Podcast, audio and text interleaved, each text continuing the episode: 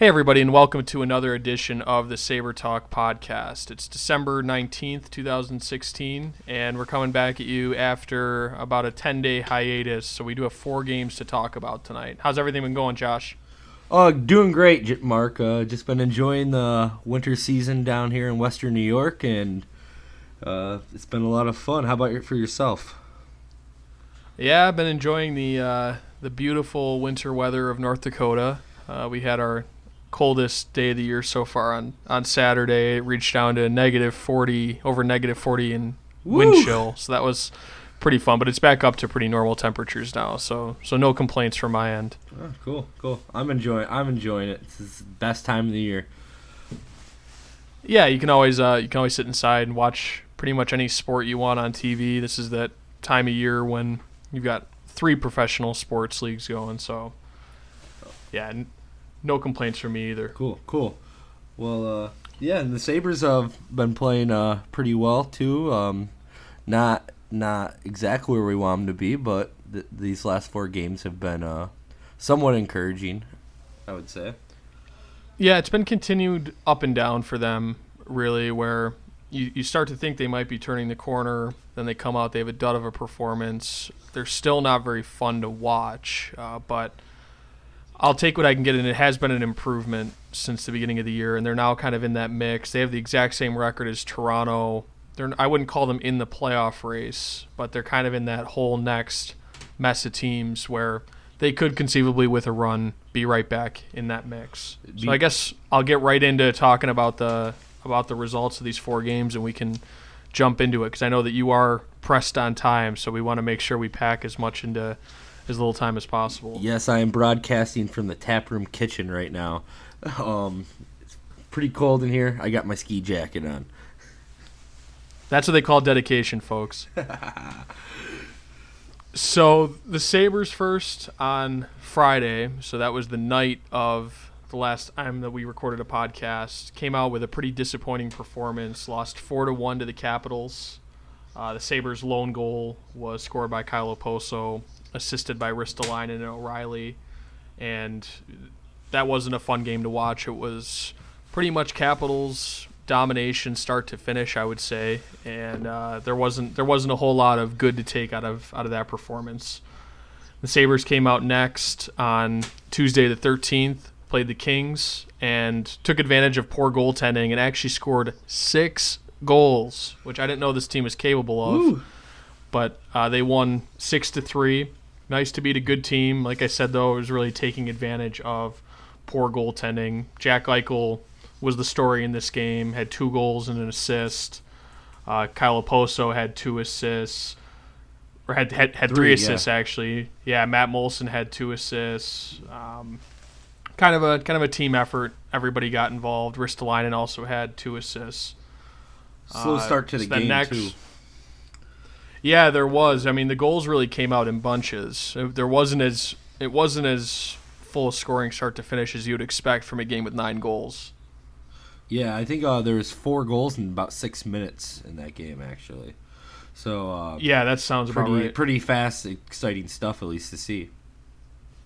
Also crazy that none of those goals were scored on the power play either. They were all even strength goals in that game. So you don't see that too much in today's NHL. With I know one of them was an empty net goal, but all nine goals were at even strength.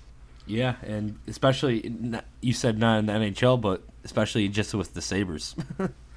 Oh, definitely. I mean, I I probably would have bet money that they would not score six even strength goals in a single game all year. And I think that would have been a pretty safe bet to take prior to that game. But hey, we'll take it. Sometimes you need a, a bad goaltending night to start to see that puck go into the net and get some momentum. oh yeah. So then the Sabres came out, um, won three to two in overtime on a on a Ristolainen goal. Johan Larsson and Matt Moulson had the other two goals in that game. Ristolainen also added an assist. Uh, so Ristolainen continued his his offensive dominance, and that was a game where the Sabres came out started very slow, and I was pretty shocked. They really turned on the Jets, and uh, I'd say about the second half of the game, and were able to take that in overtime. And no suspension on the Johnny Boychuk hit the Jack on the boarding call on Jack Eichel. Uh, pretty scary play right there. It definitely got me out of my uh, couch and yelling at my walls in my apartment. Definitely, that's one of the maddening things about the NHL is you see plays like that and you see them happen with other teams and they tend to result in suspensions. I I'm fine with it as long as it's consistent across the board, but I mean I've seen I've seen lesser hits than that result in at least a fine, some sort of supplementary uh, supplementary discipline, but when it when it's the Sabres, you know if that was Pat Kaleta making that hit he would have gotten a 10 game suspension probably. But when it's a team doing it to the Sabres, it seems not to happen. I hate to be a conspiracy theorist, but that's just how it seems like it goes. Yeah. Then you know the Islanders are a funny team. Uh, not that I want to sit here and ramble about the Islanders. I just have a hard time wrapping my head around their team right now and uh, paying Cal Clutterbuck big money, uh, bringing in Andrew Shaw, but not uh, Ladd for, for big money, and uh, and not letting a guy like not paying a guy like Kyle Okposo, uh, who's been nothing but great for us in my opinion. Yeah, it was pretty wild that they they made that decision. Didn't really make Okposo a fair offer, and then decided to go out and sign an older player to a very similar contract in Andrew Ladd. I I, I thought that was very suspect, and they haven't been well run to to be able to waste the entire prime basically of, of John Tavares shows that there's something wrong upstairs.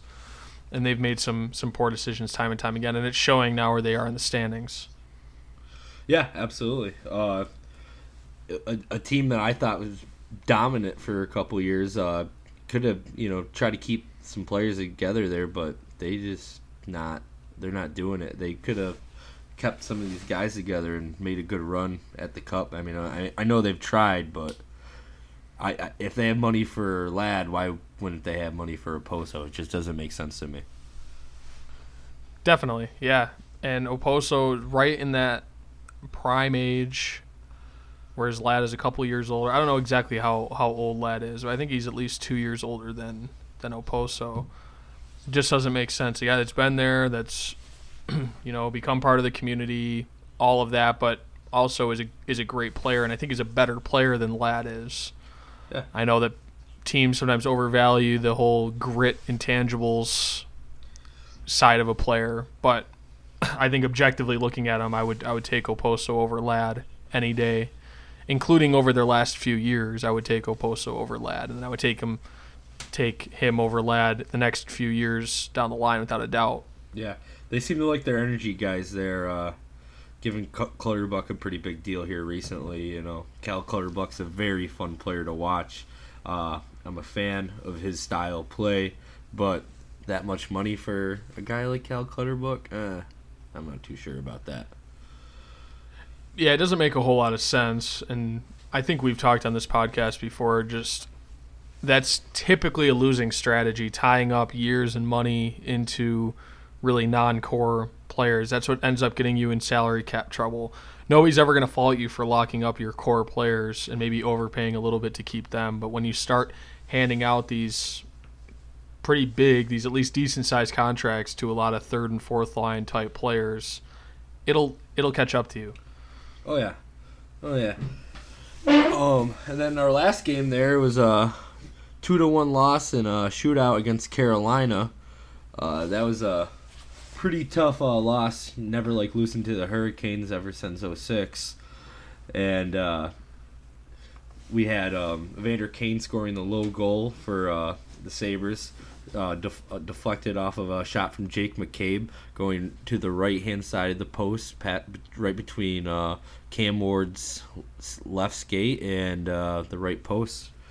And uh, we had Stempniak and I forget the other uh, shootout, the other guy in the shootout who scored the second shootout goal, but is that uh, we, Sebastian Aho? Yes, I think was yes, the other one that scored. Yeah. Yep. I just remember because I couldn't believe that he was somebody that they picked to shoot. I don't know what his his stats were in the shootout, but I I always try to predict who's going to shoot like any game any game that we watch, and yeah. I guessed Skinner and Ter- and uh, Teravainen would be two of their guys that they would shoot. Stempniak makes a lot of sense because he is a he has great career numbers in the shootout, but that's just why that stuck out in my mind. Yeah, um, and you know, the Sabres uh, send two guys out there, can't get it done. Uh, Sam Reinhart goes in for the first try and uh, just loses the puck out of nowhere. Really, uh, puck's bounced. He makes a move, the puck just starts bouncing, and Cam Ward uh, get, touches the puck and gets up and celebrates like he made the move of the year Reinhart, and uh, just didn't get that at all. Well, I will never not hate Cam Ward. So if we want to, if we want to bash the Hurricanes a little bit, I'm I'm free to go down that road. But this whole game was really really boring. This might have been the most boring game of the year so far. Yeah, I, I don't know what you think, but it was it was really excruciating to get through, and I couldn't believe the Sabres actually scored. That was a really nice tip by Kane. Yeah, and he has been pretty productive recently. I know that we had discussed. I think probably talking about him at some point. We can either get into that now or wait till it comes up organically later. Um, um, it's up to you, buddy. Okay, well, I guess we can hop into Kane. We'll take okay. that uh, that that segue. Uh, but basically, he got he's gotten temporarily demoted down to the fourth line. They moved Matt Moulson back up, and Kane sulked a little bit after it after it happened. You could tell he was he was visibly frustrated. He didn't celebrate much in that late goal that he had. Was it in the it was in the Kings game, I believe. Yeah, yeah. Yeah, yeah, that goal late in the Kings game and he didn't even yell out or really celebrate or anything. And that was right after he'd been demoted to the fourth line. He'd been playing on the fourth line that whole period. And then in the Carolina game, he got some time with the Larsson and Gionta line, and Foligno got moved up the lineup. Uh, and I've actually talked about that being where I would love to see Evander Kane on that line, and that Foligno may be a better fit on one of the top two lines. So I actually like to see that. One of the few times where Bylsma's tinkering actually results in something that works. I said I made the comment, even a broken clock is right twice a day, on uh, when that happened because I actually liked the combinations after that happened. Yeah, uh, yeah, and you know what? Um, after the demotion, we look at the past five games here, and uh, Kane has four goals and an assist. I think he's been uh, a little more productive after getting set down. Sure, his demeanor definitely seems lower, and he's not really looking like he's been enjoying himself all that much. But him floating around has uh, been working for him, I think, and uh, you know he's uh, predicted to be uh, t- in tomorrow night's game against Florida, he's predicted to be on the left side of Larsson and Gionta, and they moved Foligno up to the top line. Actually, yeah, and I it and I like that. I mean, that's probably my ideal lineup with how Foligno has played. I think he deserves to be up on one of those. Uh, Absolutely. On one of those lines, and I think that Kane on that third line. Obviously, Larsson and Gionta are effective players. They bring their own strengths, but they're not going to be the focal point of of a line that's going to put up any sort of offense. Yeah. Uh, in the NHL. They're just not going to. But Kane could be that guy that can really be the focal point and create some offense on that line. So I think that's perfect. I, I, do like that a lot, and I think that's where Kane fits. Unfortunately, that's not where you're expecting him to fit when you make that big trade for him and you're paying him this kind of money. But you can't just continue to play a player high in the lineup because of what you traded for him. It's a sunk cost at this point, and you've got to put him where he's most effective. And I think this is where he's most effective. And yeah. I did see uh, he has 10 points in his last 14 games. So that stri- that streak's been going pretty solidly now over over a, a pretty large sample size where he's he's produced far more offense than he was earlier in the year. Yeah, I I would uh I would have to agree with you. Uh, you know, it was it's been frust- it's been frustrating uh, for a little while with Evander Kane. He has played in 19 games this year. Five goals, five assists, ten points. Obviously, easy math there, and uh, and uh, it's it's something that we uh, hopefully maybe maybe breaking up that third line and moving uh, Foligno up on the top line with uh, Reinhart and uh, O'Reilly could uh, be a good catalyst for this team. Uh, maybe our boy uh, Dan Bylsma there would be looking like a genius.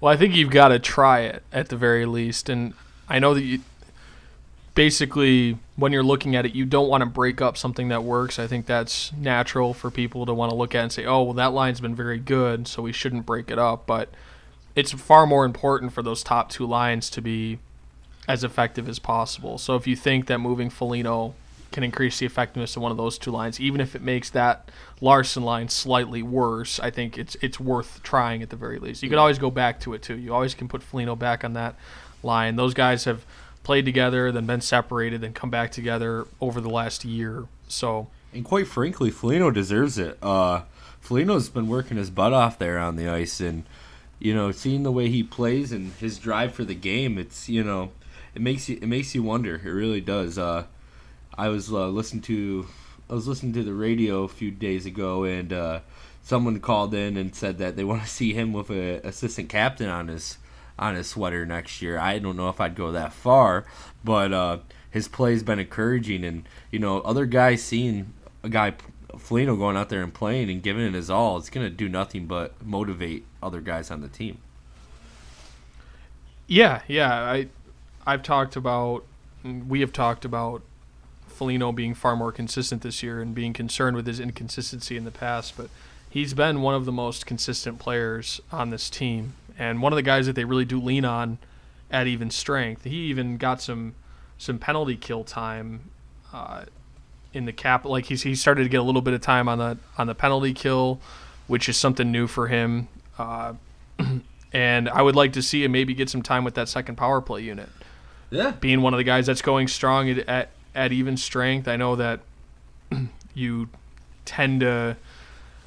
He hasn't been very effective on the power play throughout his career, but he's done a whole lot of things that he hasn't done earlier in his career. So I think maybe he would have he would have enough effectiveness on the power play to be able to throw him on that second unit and see what happens. It'd be interesting, and why not give a guy who's working his tail off the, a chance? You know, I'm I'm really glad that he's getting the chance up there of O'Reilly and Reinhart. Uh, and it should be exciting to see him play on that line tomorrow. It's something I'm going to key on watching the game tomorrow.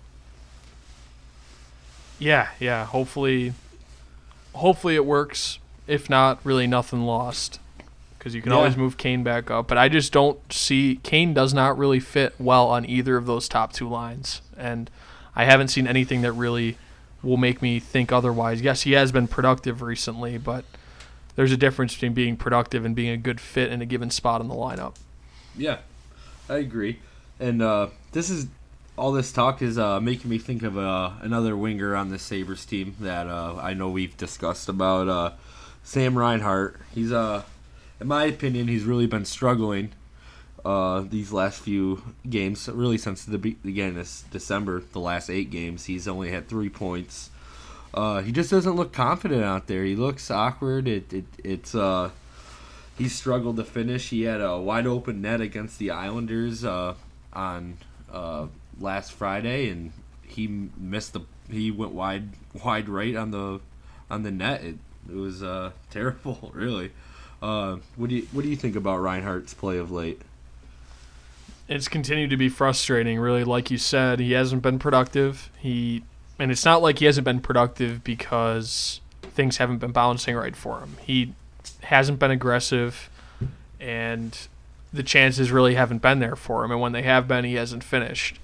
Um, I I was thinking about this kind of before the show, trying to think about what we wanted to talk about, and I don't think that Reinhart's ever going to be a great fit in this system. In in Bylsma's dump and chase system, I think he just looks out of place in this system in general. And I know that people will say, "Oh, well, look at how productive he was as a rookie last year."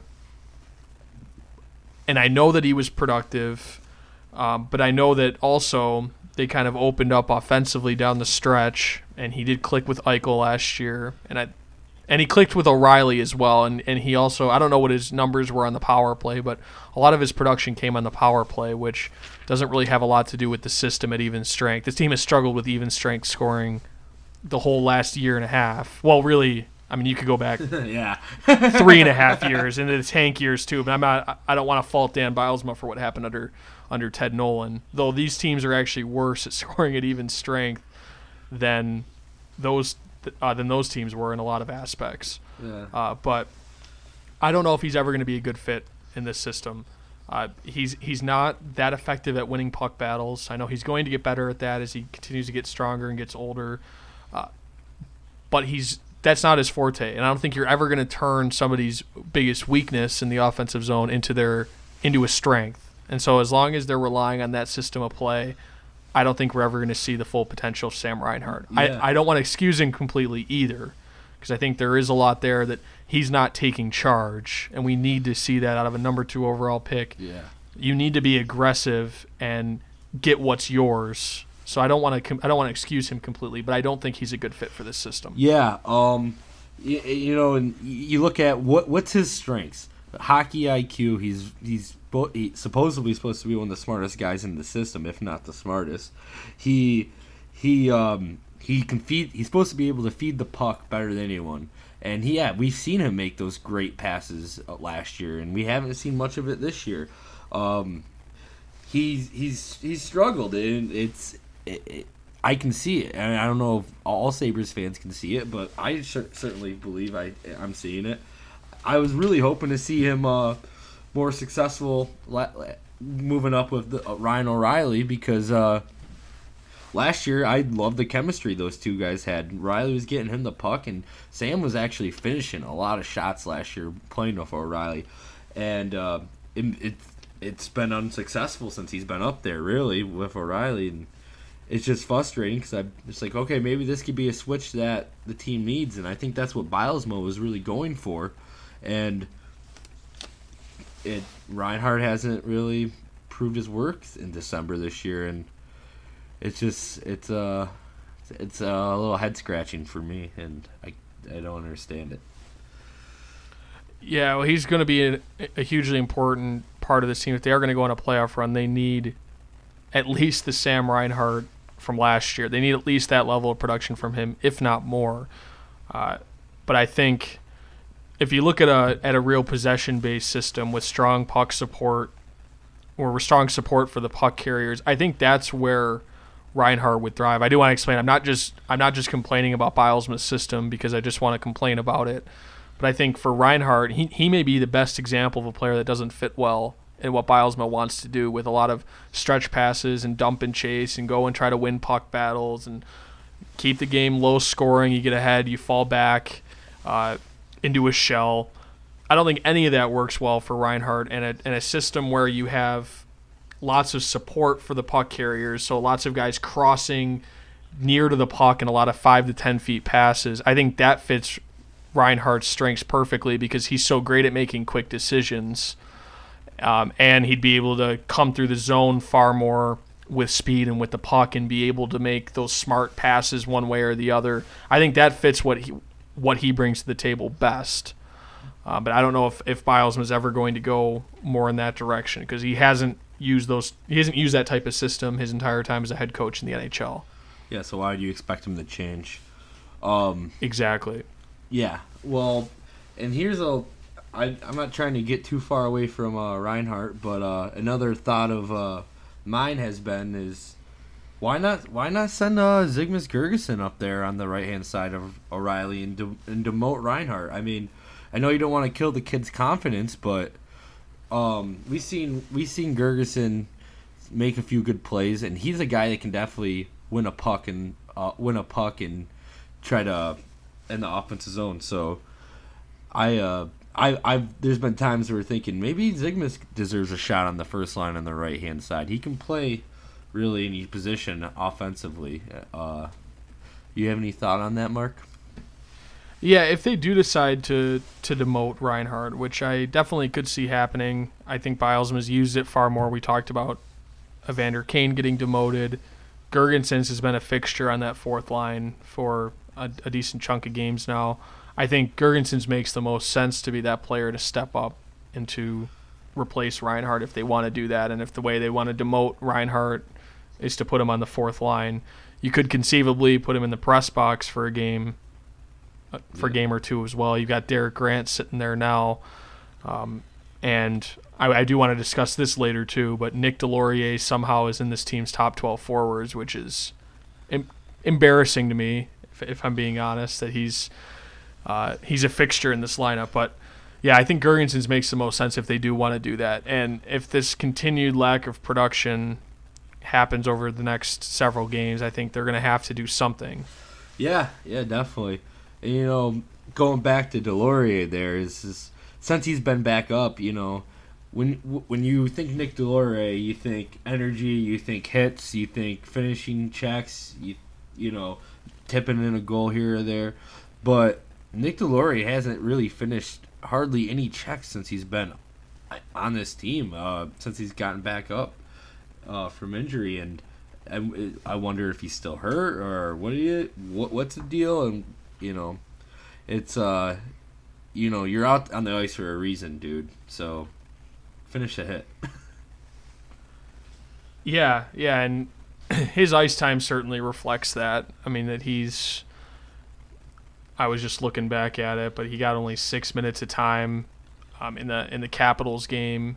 He got 10 minutes in the 10 11 minutes in the Kings game. Of course, that was because they were had through some shifts at the end. 8 minutes in the in the Islanders game and he got seven and a half minutes in the in the Hurricanes game. So he hasn't been out on the ice much because he's straight up not effective. And like you said, he's paid to do a couple things, and when you don't do those things at a very high level, it makes you a net negative. And he's one of the possibly the worst possession player in the entire NHL statistically.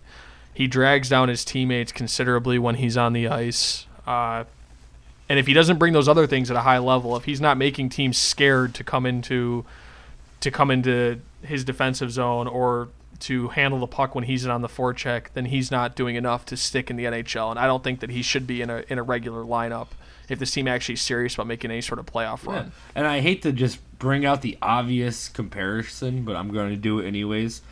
When this team had uh, Pat Kaleta on the team, he did his job. He went out there, he made hits, he got the he got he got the team moving, he got the crowd involved in the game.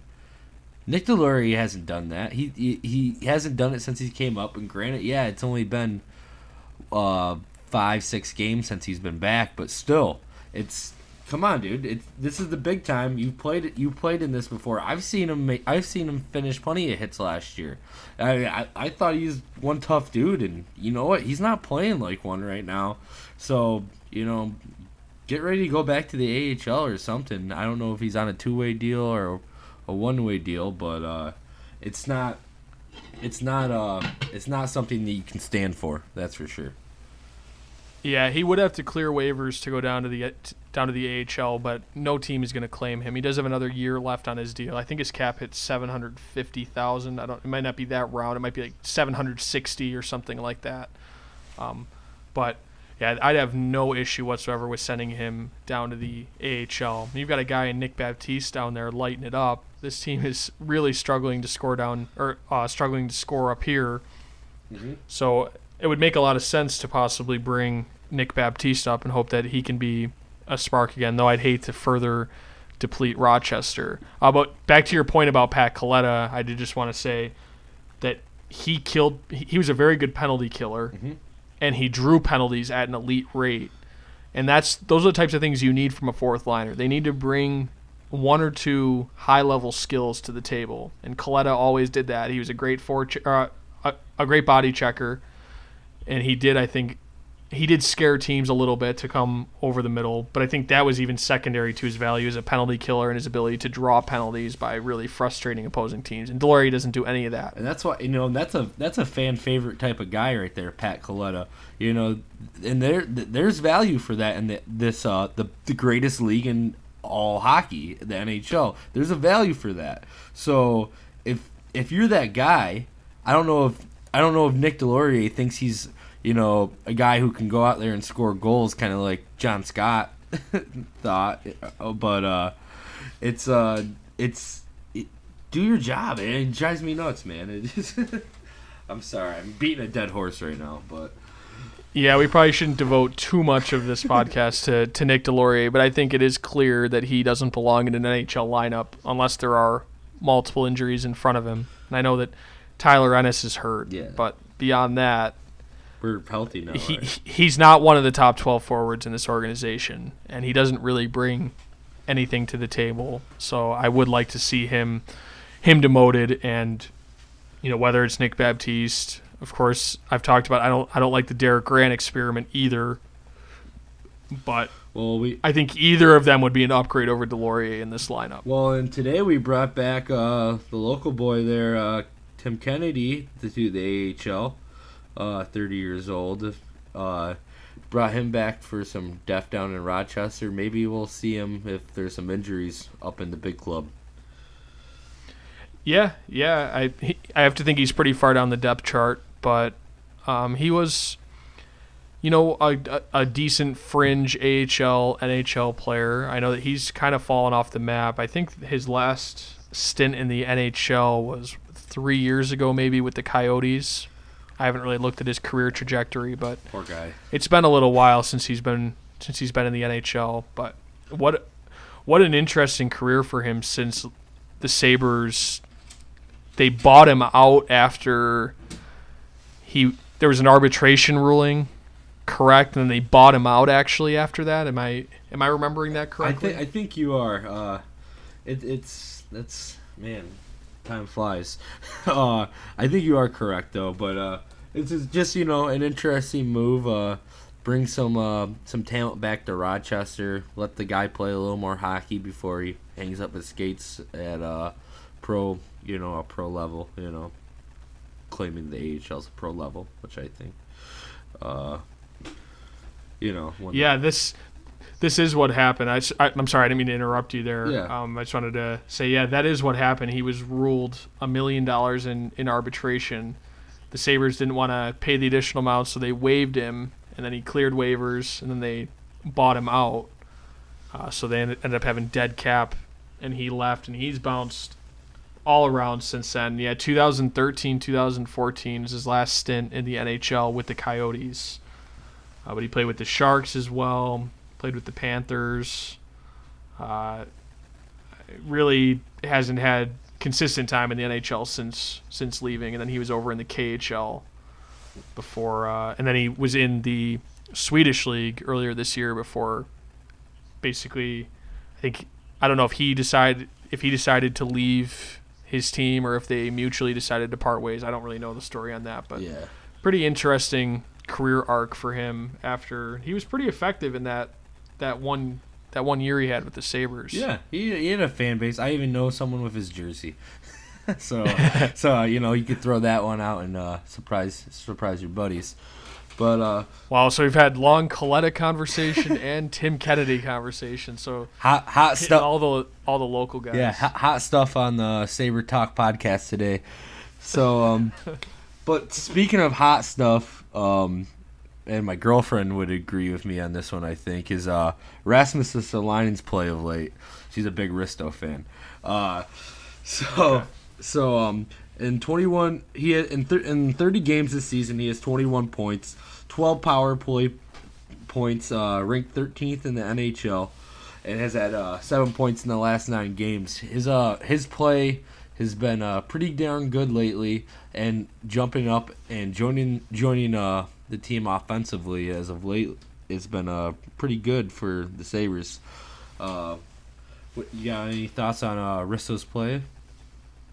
Yeah, I'm probably going to echo a lot of what I said in our previous podcast, but uh, he's really taken charge, and you can tell now he's not hesitating when his instincts tell him to jump up into the play. He's jumping up into the play, and he thinks he's going to score. He's got that kind of confidence going right now. Now, will that confidence carry over for the rest of his career?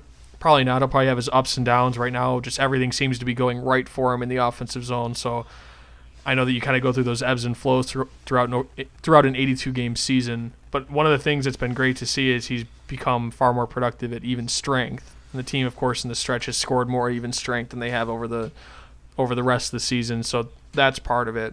But before, I think he was putting up points, but virtually all of them were on the power play, and a lot of them were were secondary assists or you know a pass to somebody that blasted home a one timer, which you know really are you creating much offense in that situation, or you or you just happen to be one of the last two players to touch the puck. But in this last stretch of games, I think he's been instrumental in, in creating a lot of these goals, and it's been it's been great to see because the Sabres need that. They don't really have anybody else that creates offense consistently, so that whole burden falls on Ristolainen. What are what are your opinions? Oh yeah, I, I, I, uh, he is you know clear cut number one guy that we just we just gave money uh, big contract to. But I think both team I think both sides win on that deal. I think uh, Sabres get him at a fair price, and he gets he gets his he gets his payday. So I think everyone should be happy. He, he's averaging um, 26 minutes and 37 seconds per game, which is uh, fifth in the NHL right now, actually. So that's uh, you know, granted that comes from having uh, Kulikov and Bogosian out, and Josh George is missing time too. So he's really been this workout horse for this team, and I think it's I think it's fair to say that he's been the best player on this team this year. Uh, he's on uh, he's on pace for uh, 57 points this season actually right now, um, which is uh, pretty refresh pretty cool. Uh, I think I think uh, you know if he can even of see like go over that, you were talking possible Norris candidate, which would be a huge deal for a Sabres player. Yeah, yeah. I I would be surprised probably if he's in that type of conversation, unless the Sabres really turn it on and are great themselves. Uh, but there are some obviously true elite defensemen in this league that it's going to be hard to ever hard to eclipse right now. I, I certainly could see Ristolainen doing it at some point in his career. Uh, but yeah, if you if you put up say 60 points or 55 60 points you're probably at least in that conversation at least talking about being in the hunt to be a finalist for the norris trophy with scoring you know not at historically low levels but still at pretty low levels compared to many eras 60 points for a defenseman is a is a big deal yeah uh, and I agree with you. I think he's probably been the most val- valuable player on this team so far this year. Uh, just looking at the type of burden that he's had to take on with all those injuries. Now, those guys have all come back, so you hope that he won't have to continue playing quite as many minutes. But the fact that he was able to do it and still come out the other side, not having been run down, is pretty impressive. Yeah, I um, he's been he's been he's been good. Uh, it it's uh, you know, it's one thing you can always look back and be like, well, at least we got 22 year old Rasmus Ristolainen for the next uh, six years he signed for. Uh, so it's a it's a it's it's it's a starting point in the defense. Uh, speaking of defensive players, we uh we had we got Kulikov back a few games before. We got Bogosian back, but they're both back. Uh, it really affects his, this team's uh, roster.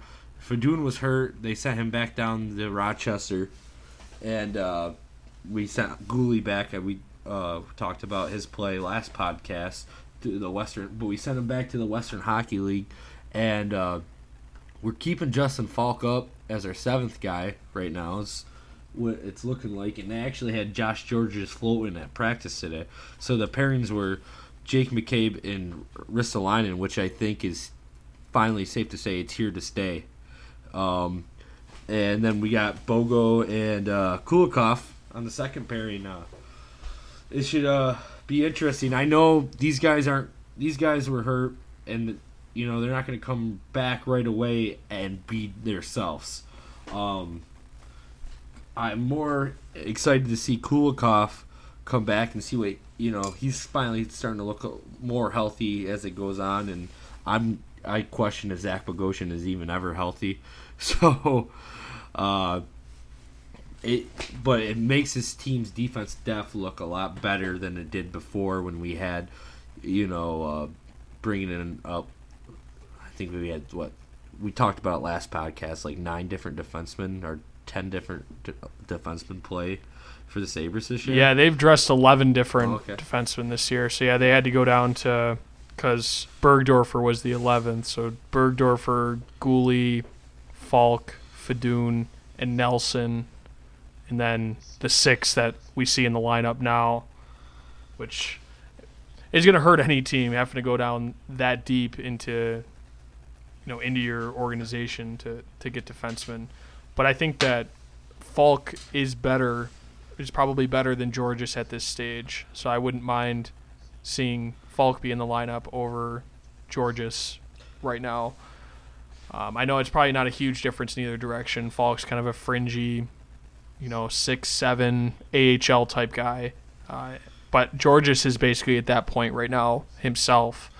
And if we're being honest, if we're if we're just looking at him at this point in time, not thinking about his past career achievements and all that, he probably shouldn't be in a team's top six No, right now.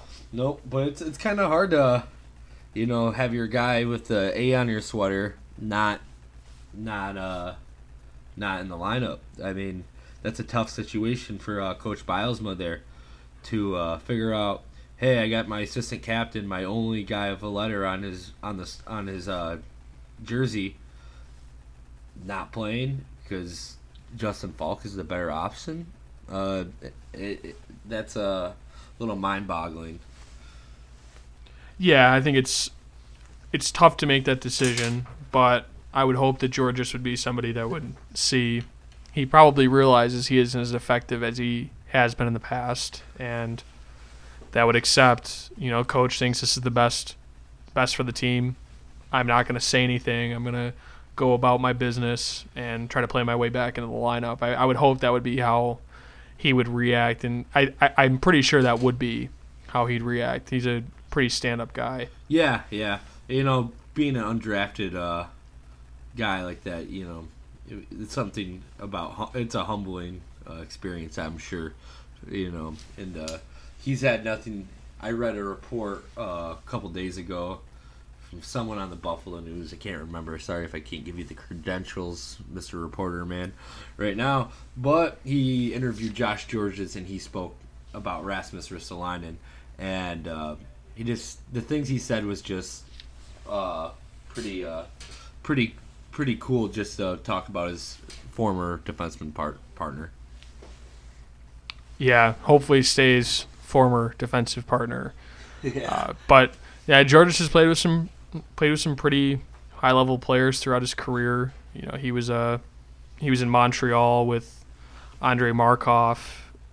I I'm pretty sure that was the pairing for a while that kind of brought Gorges to prominence. I forget what playoff run it was when uh, Yaroslav Halak like stood on his head. They were blocking so many shots. I don't remember what year that was. They knocked out the Capitals. it was one of the Uh. years when the Capitals were a true favorite to win it all. I mean, it seems like they are. yeah, so which a which years. year? Yeah, um, yeah, I, I I couldn't tell you uh, offhand right now, but uh, it's uh, it's been uh, it's it's gonna be interesting to see where they move with this. If they're gonna keep Falk in there, if they're gonna, you know, have Gorges not on the ice, but uh, it definitely raises some questions, especially with his contract being up. Who who gets that? Who gets that uh, A on their sweater next year? You know, who gets the C on their sweater if they don't bring Gionta back? But I'm starting to think. well, Gorges does have another year left on his Oh. deal. Gionta's contract is up, but Gorges has one more year. I thought I thought that uh, they both expired at the same time. I thought they signed the same uh, amount of years when they. I thought they had the same amount of years when they got traded here. I wish. Yeah. uh, why? Be nice to have that extra what, 3.9 million or whatever to work with next year, but maybe he'll get claimed in the expansion draft. That'd be nice. Yeah, I'm not expecting no. that to happen. Yeah, not happening.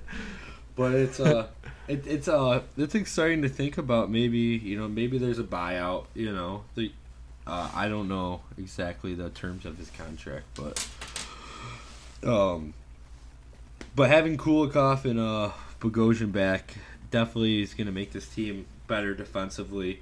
In front of uh, two goalies that have been playing pretty strong, actually. Uh, the other night, I uh, go. I'm going back to uh, Friday's game against the Islanders, and man, what a pad save uh, Lehner had on in the first period. I don't know if you uh, how much of that game you caught, but he uh, I can't remember who, who the Islanders player that was coming down the ice. He got perfectly fed one timer, and something I've complained about with uh, Lehner before is his uh, lateral movement. Lehner got the the pad out and stoned him. Stoned. Uh, was it? Might have been Ryan Strome, Yeah, I Uh, honestly don't remember. but uh, it was it was just a, a one of the most beautiful saves I've seen out of Lehner this year. It was uh, pretty cool, and uh, so hopefully we can uh, with a team that Buffalo is who's struggled to score. Um, getting more defense back and having goalies uh, playing and keeping them in games. Hopefully, continue to stay that way. Um, you can give us some op- more opportunities to win, get two points every night. Yeah, well, I think the the big story on the defense, having everybody healthy, is that really can't be an excuse any longer. Now with everybody back, I mean, pretty much everybody back up front too, minus Tyler Ennis. But injuries can't really be an excuse anymore for this team. Now this team's got to.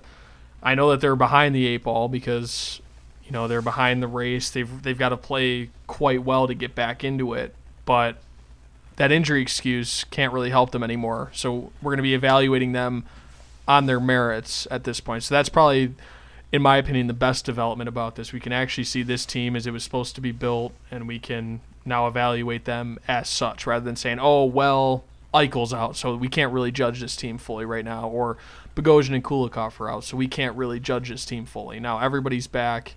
Hopefully the goaltenders continue to play like they have, like you were alluding to there.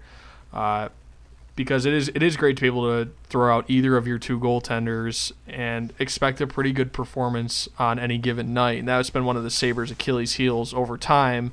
They've always had a strong number one goaltender, you know, up until Ryan Miller getting traded, and it's been a revolving door pretty much since then. But they never had a reliable backup, and Lindy Ruff always hesitated to use the backup, so the backup could never get into any sort of sort of rhythm and so it kind of fed on itself, kind of a self fulfilling prophecy. But now you've got really two goaltenders that you can roll. Don't even get me started. Come on, man. Mika Noronen. Let's, let's, let's, talk some Mika Noronen right here. No, I'm just joking. but uh, yeah, I, I for years though, to go back to Mika Noronen, uh, I was always a big Mika Noronen guy when I was a youngster, and I always hated Biron for years until he actually showed he his worth when Ryan Miller was uh, good. You know, he showing. Yeah, well, yeah, Ryan Miller went down. That was in the was that in the 0506 Yes. year or the 0607 year? Oh five oh And he. Biron played really well. Yeah.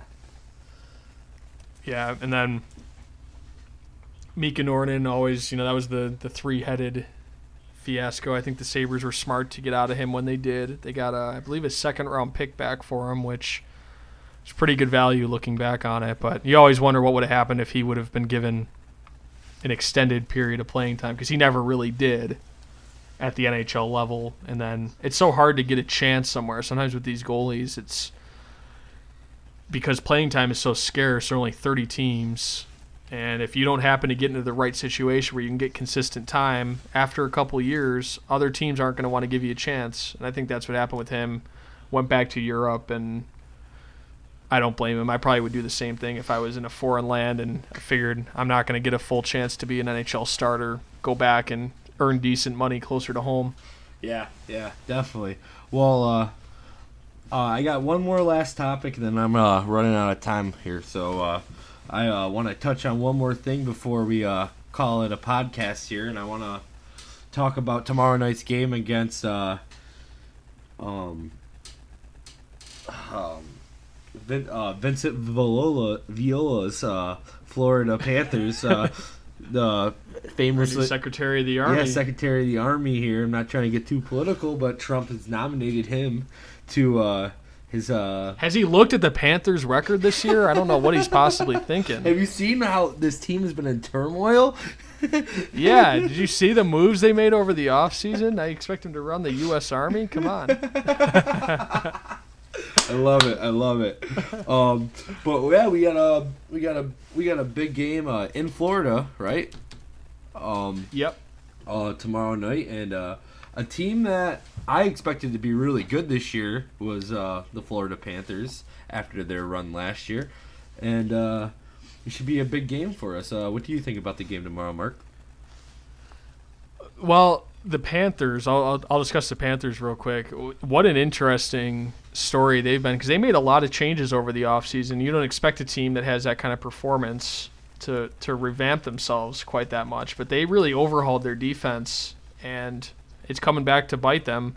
They've already made some changes, uh, you know, coach wise so far this year. Gallant was fired. Uh, they've made some, I think, some. I don't know if they've made actual changes in the front office, but I think they've changed kind of the the structure of of command. Uh, but what an interesting story they are. And if the Sabres do want to be in the playoff race, this is a team that they're going to have to jump. Yeah. They're going to have to be in front of this team, so they've got to win these games. These divisional games become very important. And Roberto Luongo is a, a goalie that has traditionally owned the Sabres. Yeah.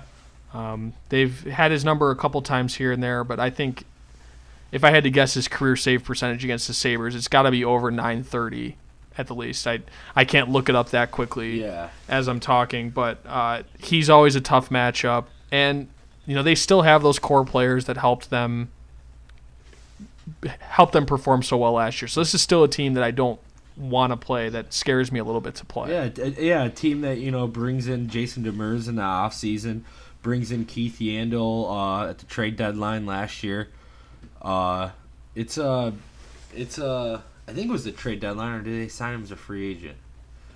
Uh, I'm pretty sure they traded for him at the deadline. They they signed him. Oh, they did? Um, he went to the he went to the Rangers last year at the trade deadline. Okay. Yeah, they Oh, gave yeah, him a big yeah. contract this yeah, offseason. Yeah, he went to the Rangers at the deadline. Yep, and you know we got Aaron Ekblad, you know, too. He, that you're talking a pretty strong defensive core there, and you got guys like Vincent Trocheck and uh, Barkov, you know, and the ageless wonder Jagr, and it, it's a it's a scary it's a scary team for sure. And you got a kind of a two headed monster there with James Reimer as your uh, Reimer is your uh, backup goalie. I think he's only 500 for the season, but it's still uh still a pretty good backup in NHL.